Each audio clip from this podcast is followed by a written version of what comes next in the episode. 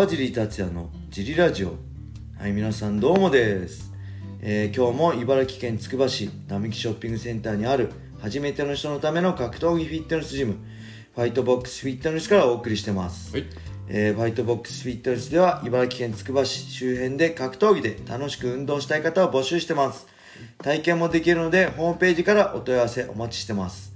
そしてファイトボックスフィットネスやクラッシャーのグッズも絶賛発売中です、T シャツは全10種類以上それぞれドライ生地とコットンのものを用意しています、えーぜひねこのラジオの説明欄に載せてあるファイトボックスフィットネスのベースショップを覗いてみて好みのものを見つけてみてください、えーそんなわけで小林さんよろしくお願いします。ろしくお願いします。今日もレターを読みたいと思います、はい。いつもレターありがとうございます。今回のレターははい。川尻さん小林さんいつもレターを読んで素敵なトークありがとうございます。ハート、えー MMA ネタではないのですが、はい。先日ツイッターで那須川天心選手が僕と試合をしたいと言った人片っ端からオファーしてますが全員断られました。やる気のない人は俺の名前出さないでください、はい。格闘家という名前を借りて嘘をつくのをやめてください、はい。かっこ原文ま原文まま、はい。えーえー注意書きライズルール55キロ。はい。と珍しく不満をぶちまけてました、はい。そんな中去年の那須川天心挑戦者決定トーナメント決勝で、はい。四郎選手に負けた鈴木なんだこれ正彦？はい。選手かっこ長年天心戦を熱望していたが、オファーを断ったことをツイッターで明かしていました。はい。トーナメントに負けたから筋が通らないと考えたのかもしれませんが、はい。目の前の大チャンス格闘家としてのプライドもあるかもしれませんが、はいもったいない気がしましたはい。ずっと戦いたかった相手川尻さんは同じ立場だったら筋を通して断りますか、はいそれともそんなの考えず目の前の大チャンスオファーを受けますか？はい。はいレーターありがとうございます。これねちょっとまあつあの天心くんのねつぶやきは見たけどその後のそれ誰のこと言ってたのかとかその後の詳しいねはい。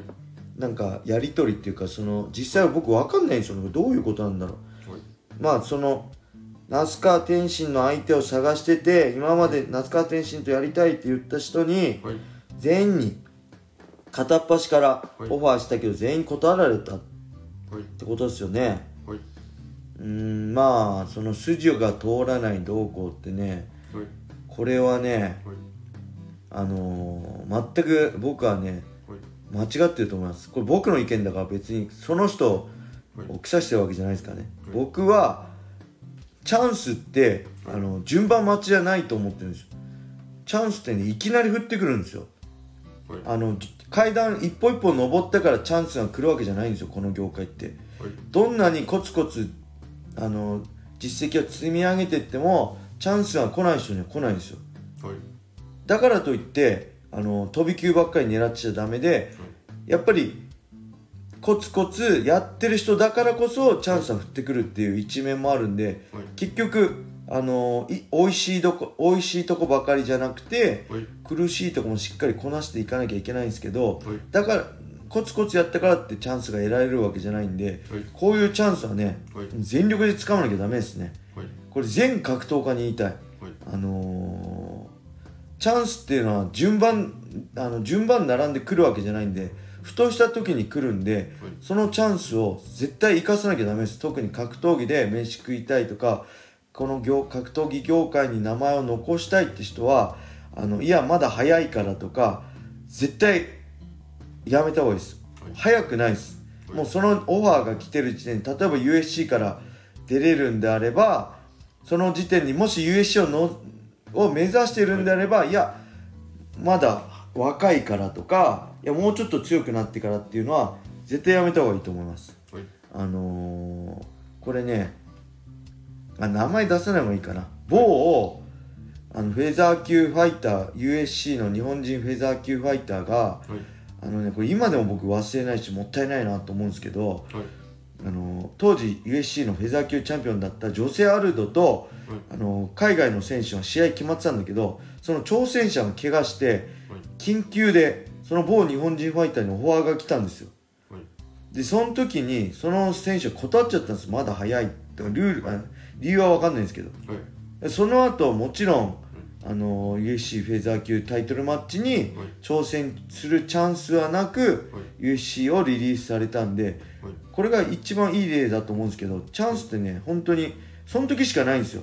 はい。待って次にもう一回チャンスくれって言っても、はい。そのチャンスは違う人に行っちゃうんではい。今来たチャンスをはい。全力で掴まないとね僕はこの業界生きていけないし、はい。上にのし上がれないと思います。はい。なんで、はいえー僕は僕の基準はね前もその言ったけど、はい。リングの上の強さしか興味がないんでリングの上でこいつと俺が戦ってどっちが強いのかっていうのが一番の興味なんではい。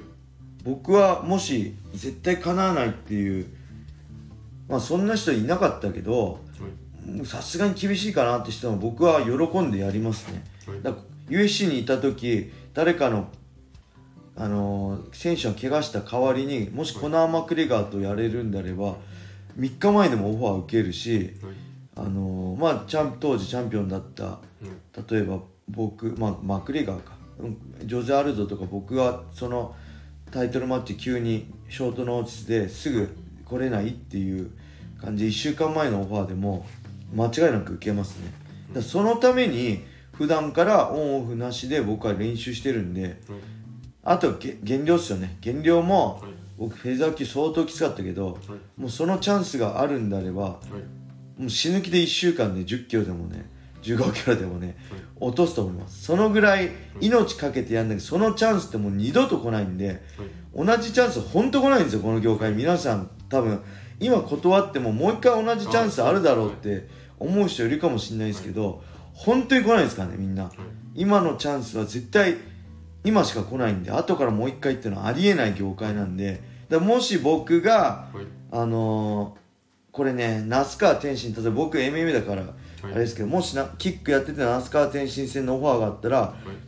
僕は受けますね。もし叶わないとしても、はい。世界一との選手と戦えるチャンスなんかなかなかないじゃないですか。なんでそういう意味で僕は絶対受けるし同じ階級であればはい。受けるしもしい。つでもはい。その対戦相手が怪我した時代わりの存在になれるようにはい。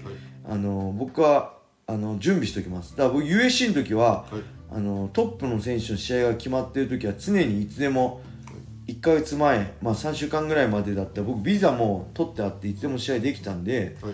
あのー準備はしてましたね。心の準備と体の準備と、はい。体重もある程度、はいあの自分がオフの時以外ははい。あのいつでも行ける準備はしてましたそのぐらい貪欲じゃないとはい。チャンスってなかなか転がってこないんであのチャンスを待つよりも、はい。自分から奪いに行った方がいいですね、はい。あの特に海外とかは、はい。待っあの待ってても来ないんで僕はもうガンガン自分からダナ・ホワイトと USC にツイッターとかのリプライ飛ばして試合させてくれ試合させてくれってはい。しつこいほど言うとはい。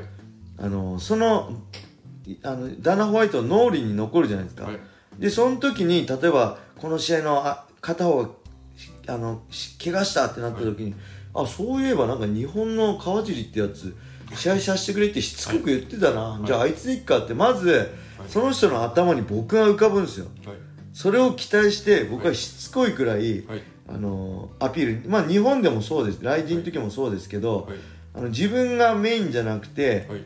あの例えば自分の立場が弱い立場だとかだったらはい。もういつでも行けますよってもう、はい。特に若い子なんかはね、コンディションよくいつでもできるんだから、はい。